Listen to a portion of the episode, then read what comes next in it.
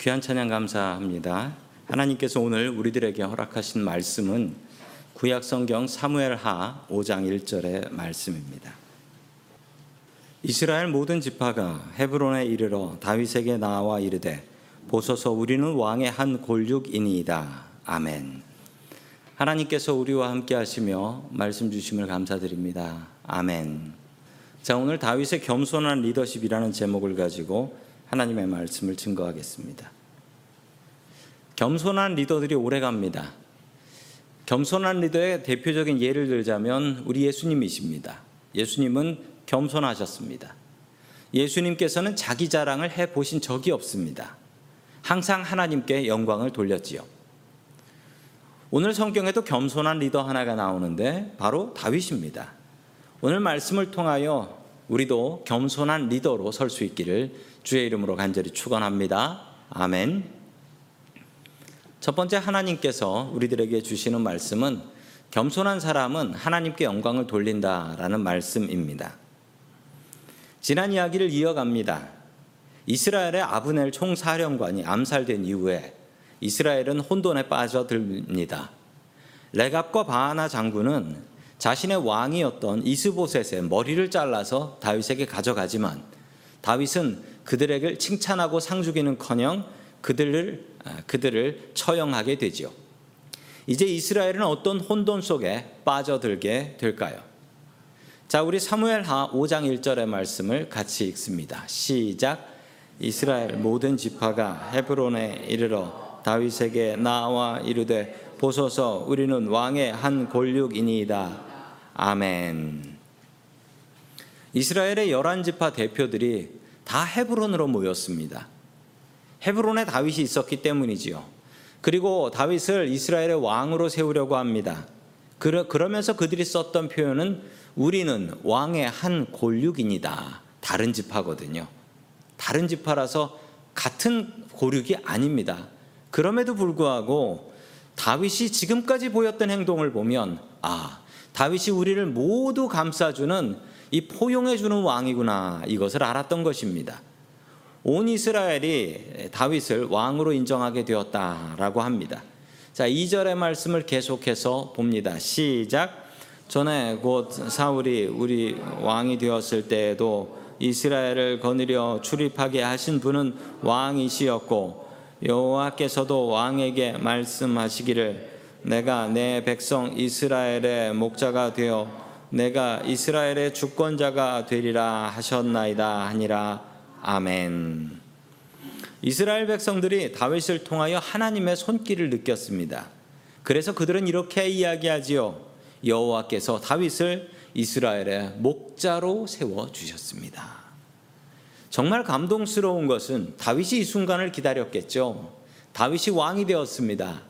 온 이스라엘을 통일하고 왕이 되었습니다. 이것도 놀랍지만 더 놀라운 것은 이스라엘 백성들이 하나님을 다시 찾기 시작했다. 하나님의 이름을 찾으며 다윗에게 나왔다라는 것. 이게 더 놀라운 일입니다. 사울 왕이 세워지고 나서 이스라엘 백성들은 하나님을 의지하지 않았습니다. 왕부터가 하나님의 음성 들으려 하지 않았고 하나님의 음성에 순종하지 않았습니다. 다윗은 하나님께서 살아계심을 삶을 통해서 증거했던 사람입니다. 그는 최소한 15년 동안 도망자로 살았지요. 도망자로 살며 억울하게 쫓겨다녔습니다. 도망갈 곳이 없어서 자신의 원수인 블레셋 땅으로 숨어들기도 했습니다. 미친 척 침을 흘리며 블레셋 사람들 앞에서 연기하기도 했지요. 다윗의 억울함을 이스라엘 백성들은 너무나 잘 알고 있었습니다. 다윗은 훨씬 일찍 이스라엘의 왕이 될 수 있었습니다. 사울 왕을 죽일 수 있는 기회가 두 번이나 있었죠. 그러나 다윗은 사울을 죽이지 않았습니다. 죽일 만한 충분한 이유가 있고 다른 사람들도 이해할 만했는데 그런데 다윗은 자신의 방법이 아닌 하나님의 방법을 선택했습니다. 하나님의 방법이 항상 옳은 길이다라는 것을 믿는 믿음이 그에게 있었기 때문이지요. 하나님의 방법이란 무엇일까요? 이해할 수 없는 하나님의 방법을 그냥 믿고 언제까지가 될지도 모르는데 기다리는 것입니다.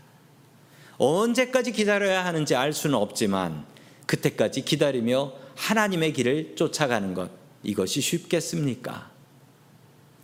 다윗은 겸손했습니다. 그는 성공한 뒤에 하나님께 영광을 돌렸지요. 이스라엘 백성들은 이 모습을 보고 감격했습니다. 권력 있는 사람들은 잘난 척 할 만합니다. 권력이 있는 사람들은 자신의 능력을 뽐낼 만하지요. 그럼에도 불구하고 다윗은 오직 영광을 하나님께만 돌렸습니다. 다윗을 왕으로 선택한 이유는 하나님께서 다윗과 함께 하시는 것을 백성들이 보아왔기 때문입니다. 성도 여러분들은 하나님께 얼마나 많이 영광을 돌리고 계십니까?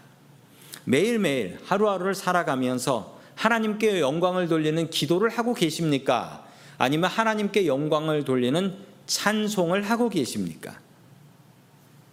오늘 하루를 나에게 주신 하나님의 은혜에 감사하십시오. 그리고 매일매일 우리의 삶 속에서 우리가 기도를 통하여 말을 통하여 우리의 찬양을 통하여 하나님께 영광 돌리며 살아가는 저와 성도님들이 될 수 있기를 주의 이름으로 간절히 축원합니다. 아멘. 두 번째 하나님께서 우리들에게 주시는 말씀은 겸손한 사람은 스스로 책임진다라는 말씀입니다. 겸손한 사람은 스스로 책임진다. 저의 원래 꿈, 제 어렸을 적의 꿈은 무엇이었냐면 네, 목사가 아니었고 저의 어릴 적 꿈은 어, 엔지니어 과학자가 되는 것이었습니다. 뭐, 그때도 그렇고 뭘 이렇게 만들고 고치는 게 저는 참 즐겁고 행복하더라고요.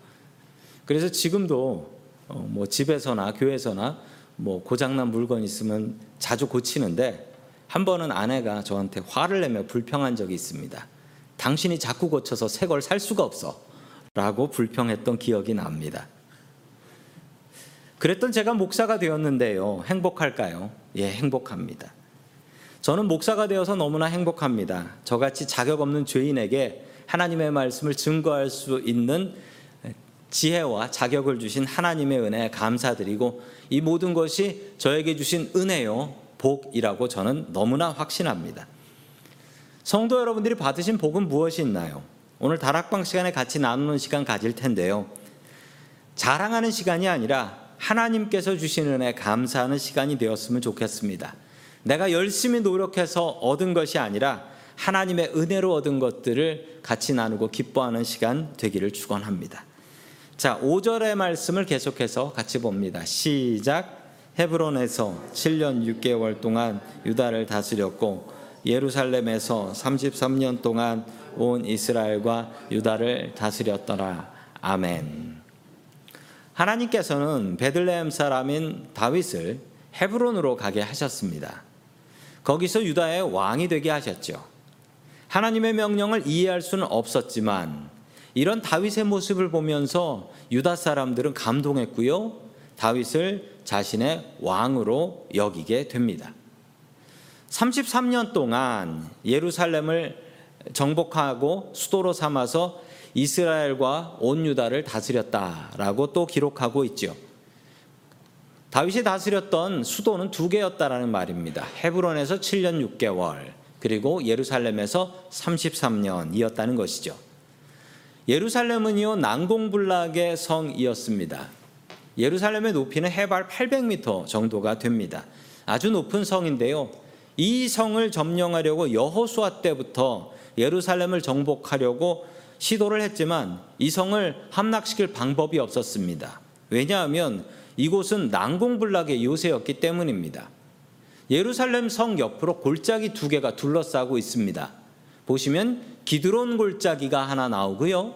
또한 하나는 흰놈의 골짜기라고 하는 골짜기. 이 두 개가 이 언덕을 둘러싸고 있고 그 언덕에 성이 있기 때문에 이 예루살렘 성을 공격할 방법이 없는 거예요.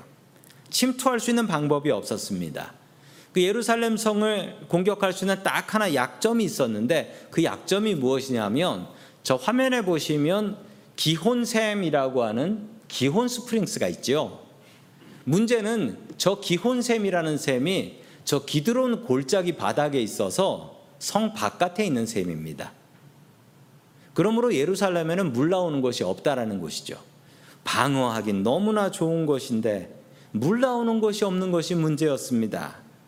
물을 기르러 밖으로 나와야 돼요. 그래서 기온샘에서 여자들이 와서 물을 떠가지고 물을 떠가지고 다시 성에 있는 집으로 올라가고 평화로울 때는 괜찮았습니다. 여자들이 물동이를 쥐고서 내려와서 같이 이야기하고 빨래하고 그러고 돌아갔으니까요. 그런데 전쟁이 돼서 문이 닫혀 버리면 저 기온샘에 갈 수 있는 방법이 없다라는 것입니다. 그러면 방어하는 사람으로서는 물이 떨어지면 방어를 할 수 없는 것이었습니다. 자, 그래서 그 말씀이 8절에 나옵니다. 우리 같이 봅니다. 시작. 그날에 다윗이 이르기를 누구든지 여부수 사람을 치거든 물 깃는 대로 올라가서 다윗의 마음에 미워하는 다리 저는 사람과 맹인을 치라 하였으므로 속담에 이르되 맹인과 다리 저는 사람은 집에 들어오지 못하리라 하더라 아멘. 다윗이 예루살렘 성을 공격할 수 있는 기막힌 방법을 제시합니다. 물 깃는 대로 올라가서 물 깃는 대로 이게 뭘까요? 사람들은 좀 물 깃는 대로가 뭔가 무척 궁금해 했습니다. 예루살렘에 살고 있었던 여부스 사람들이 물을 퍼올리는 구멍이 있다라는 열쇠였고 이게 실제로 발견이 됩니다. 이게 뭐냐면 Warren's Shaft라는 것인데요. 1886년 이 성경에 나와 있는 물 깃는 대로 이게 뭔가 하다가 이 영국 공병대 장교였던 찰스 워런이라는 분이 계셨는데 1886년 예루살렘 성을 조사하던 중에 저런 이상한 구멍을 하나 발견하게 됩니다. 저 구멍의 길이는 14m 정도, 45피트 정도 되는 수직으로 파져 있는 구멍인데요. 자, 저게 어떤 구멍이냐면 화면에 보시면 Warren's Shaft라고 나와 있죠. 성 안에서 구멍을 낸 거예요. 구멍을 내 가지고 수직으로 14m 정도 내려가는 구멍, 그 우물같이 파버린 거죠. 자, 저기를 파가지고 그 밑으로 기혼샘이 저기까지 내려오게 한 겁니다. 그래서 저 위에서 두레박으로 물을 퍼올렸다. 성경에 있는 기록이 실제로 발견된 것입니다. 지금도 예루살렘에 가시면 저 워런스 셰프트라는 것을 보실 수 있습니다. 다윗은 예루살렘 성의 약점을 어떻게 알았을까요? 기가 막히게 알고 있었습니다. 그러나 이 구멍, 이 구멍으로 들어가면 되는데 이게 14m나 되는 수직으로 되는 구멍이고 그리고 저 위에서는 여부스 사람의 군인들이 창을 들고 지키고 서 있습니다. 너무나 위험했기 때문에 이 구멍으로 아무도 기어 올라가려고 하지 않았죠. 이때 다윗의 리더십이 나옵니다. 다윗이 뭐라고 이야기하냐면요. 역대상 11장 6절의 말씀입니다. 시작. 다윗이 이르되 먼저 여부스 사람을 치는 자는 우두머리와 지휘관으로 삼으리라 하였더니 수르야의 아들 요압이 먼저 올라갔으므로 우두머리가 되었고 아멘. 이 구멍으로 올라가서 성문을 여는 사람이 총사령관 지휘관이 될 것이다라고 이야기를 했습니다. 그러자 요압 장군이 허둥지둥 그곳으로 목숨 걸고 기어 올라갑니다. 왜 그랬냐면 현재 이스라엘군의 총사령관이 요압 장군입니다. 즉 다른 사람이 먼저 올라가면 네 자리 다른 사람에게 주겠다라는 얘기입니다. 자 그러니까 요압 장군이 내 자리 뺏기면 안 된다라고 생각해서 허둥지둥 거기를 자기 부하들과 함께 기어 올라가서 경비병을 처치하고 그리고 예루살렘 성문을 열어 예루살렘을 점령하게 되었습니다. 다윗의 지혜가 정말 대단하죠. 그의 전략은 너무나 대단했습니다. 베트남에서 축구 감독을 했던 박항서라는 감독이 있는데 참 잘했습니다. 베트남 축구 수준을 한 단계 올려놨는데 이분이 베트남에서 참 존경을 받는 이유 중에 하나가요. 그가 겸손한 리더십을 발휘했기 때문입니다. 경기에서 이기면요. 그 공로를 모두 선수들에게 돌렸어요. 선수들이 잘해서 그런 겁니다. 라고 선수들을 칭찬을 했고 경기에서 지고 나면 그 책임을 모두 자신에게 돌렸습니다. 감독이 잘못해서 오늘 전략을 내가 잘못 짜서 진 겁니다. 라고 이렇게 얘기했습니다. 사람들은 이 박 감독의 겸손에 감동했습니다. 지금도 베트남 사람들 이 겸손한 박항서 감독을 그리워한다라고 합니다. 왜냐하면 겸손한 사람에게는 향기가 나기 때문이지요. 다윗이 참 대단했습니다. 그는 겸손했습니다. 분명히 다윗의 전략대로 해서 예루살렘 성을 치게 된 것이거든요. 그럼에도 다윗은 한 번도 자기 자랑하지 않습니다. 오직 하나님의 은혜만 찬양했지요. 이게 겸손입니다. 우리가 쉽게 겸손을 생각하면 자신을 낮추는 사람을 겸손한 사람이라고 생각하기 쉽습니다. 그런데 성경은 그런 사람을 겸손하다라고 하지 않습니다. 겸손한 사람은 하나님을 높이고 자신을 낮추는 사람을 겸손한 사람이라고 성경에서는 이야기하고 있습니다. 다윗은 겸손한 리더십이 있었습니다. 겸손은 항상 하나님과의 관계 속에서 생각해야 하는 것입니다. 하나님의 도우심을 인정하십시오. 다윗은 자기 자신의 지혜로 예루살렘을 함락했다라고 자랑하지 않았습니다. 오직 하나님의 능력을 찬양하고 자신을 하나님 앞에서 낮췄습니다. 이게 바로 겸손이지요. 우리는 기도하면서 이런 실수를 합니다. 일이 잘 되지 않으면 하나님을 원망하지요. 하나님 저에게 왜 이런 시험을 주십니까? 반대로 일이 잘 되면 스스로 교만해져서 이렇게 얘기합니다. 하나님, 내가 좀 잘했죠? 나니까 이렇게 할 수 있는 거지요? 이렇게 교만해 합니다. 성도 여러분, 다윗은 겸손한 사람이었습니다. 실수와 잘못은 자기 자신의 책임으로 돌리며 반대로 잘한 일에 대해서는 하나님께 감사하고 자기 부하들에게 공을 돌렸습니다. 교만하지 마십시오. 겸손한 사람, 겸손한 리더십을 발휘하는 믿음의 사람들 될 수 있기를 주의 이름으로 간절히 축원합니다. 아멘. 마지막 세 번째로 하나님께서 우리들에게 주시는 말씀은 겸손한 사람은 하나님께서 일하시게 한다라는 말씀입니다. 사무엘 하 5장 10절의 말씀 같이 봅니다. 시작 만군의 하나님 여호와께서 함께 계시니 다윗이 점점 강성하여 가니라. 아멘. 이스라엘 백성이 하나님께서 다윗과 함께 하신다라는 것을 인정할 수밖에 없었습니다. 왜냐하면 말도 안 되는 일이 다윗에겐 되기 때문이었습니다. 다윗이 너무 큰 복을 받고 있었는데 그 복을 받은 비결이 무엇이었습니까? 하나님께서 다윗과 함께 하셨기 때문입니다. 여호와 하나님께서 성도님들과 함께 하시기를 축원합니다. 그리고 다윗처럼 점점 더 강성해가는 믿음의 사람들 될 수 있기를 축원합니다. 다윗이 이토록 큰 복을 받은 비결이 무엇일까요? 그는 겸손했습니다. 하나님께서 다윗과 함께 하신 이유는 그가 참 대단한 사람이었지만 그는 겸손했다라는 것입니다. 항상 하나님께 기도하고 하나님의 명령에 순종했기 때문이지요. 이스라엘의 왕이 바뀌고 다윗 중심으로 나라가 잘 된다, 힘 좀 세진다라는 소식을 블레셋이 들었습니다. 그리고 이 블레셋이 공격하기 시작했습니다. 당시 이스라엘을 실제적으로 지배하던 나라는 블레셋이었습니다. 그들은 그리스 쪽에서 온 키가 큰 해양 민족이었고 쇠를 잘 다룰 줄 알아서 쇠로 된 무기를 사용하는 철기 문명의 민족이었습니다. 다윗이 물리쳤던 골리앗도 블레셋 사람이었고 사우랑을 죽였던 사람들도 블레셋 사람들이었습니다. 게다가 다윗은 이전에 블레셋으로 도망가서 블레셋을 도왔던 때도 있었죠. 블레셋 사람들은 다윗의 원수였습니다. 또한 다윗을 원수로 생각했습니다. 왜냐하면 다윗은 블레셋을 이용해 먹은 배신자요 사기꾼이었죠. 블레셋에서 살았었으니까요. 사무엘하 5장 18절의 말씀을 같이 봅니다. 시작. 블레셋 사람들이 이미 이르러 르바임 골짜기에 가득한지라. 아멘.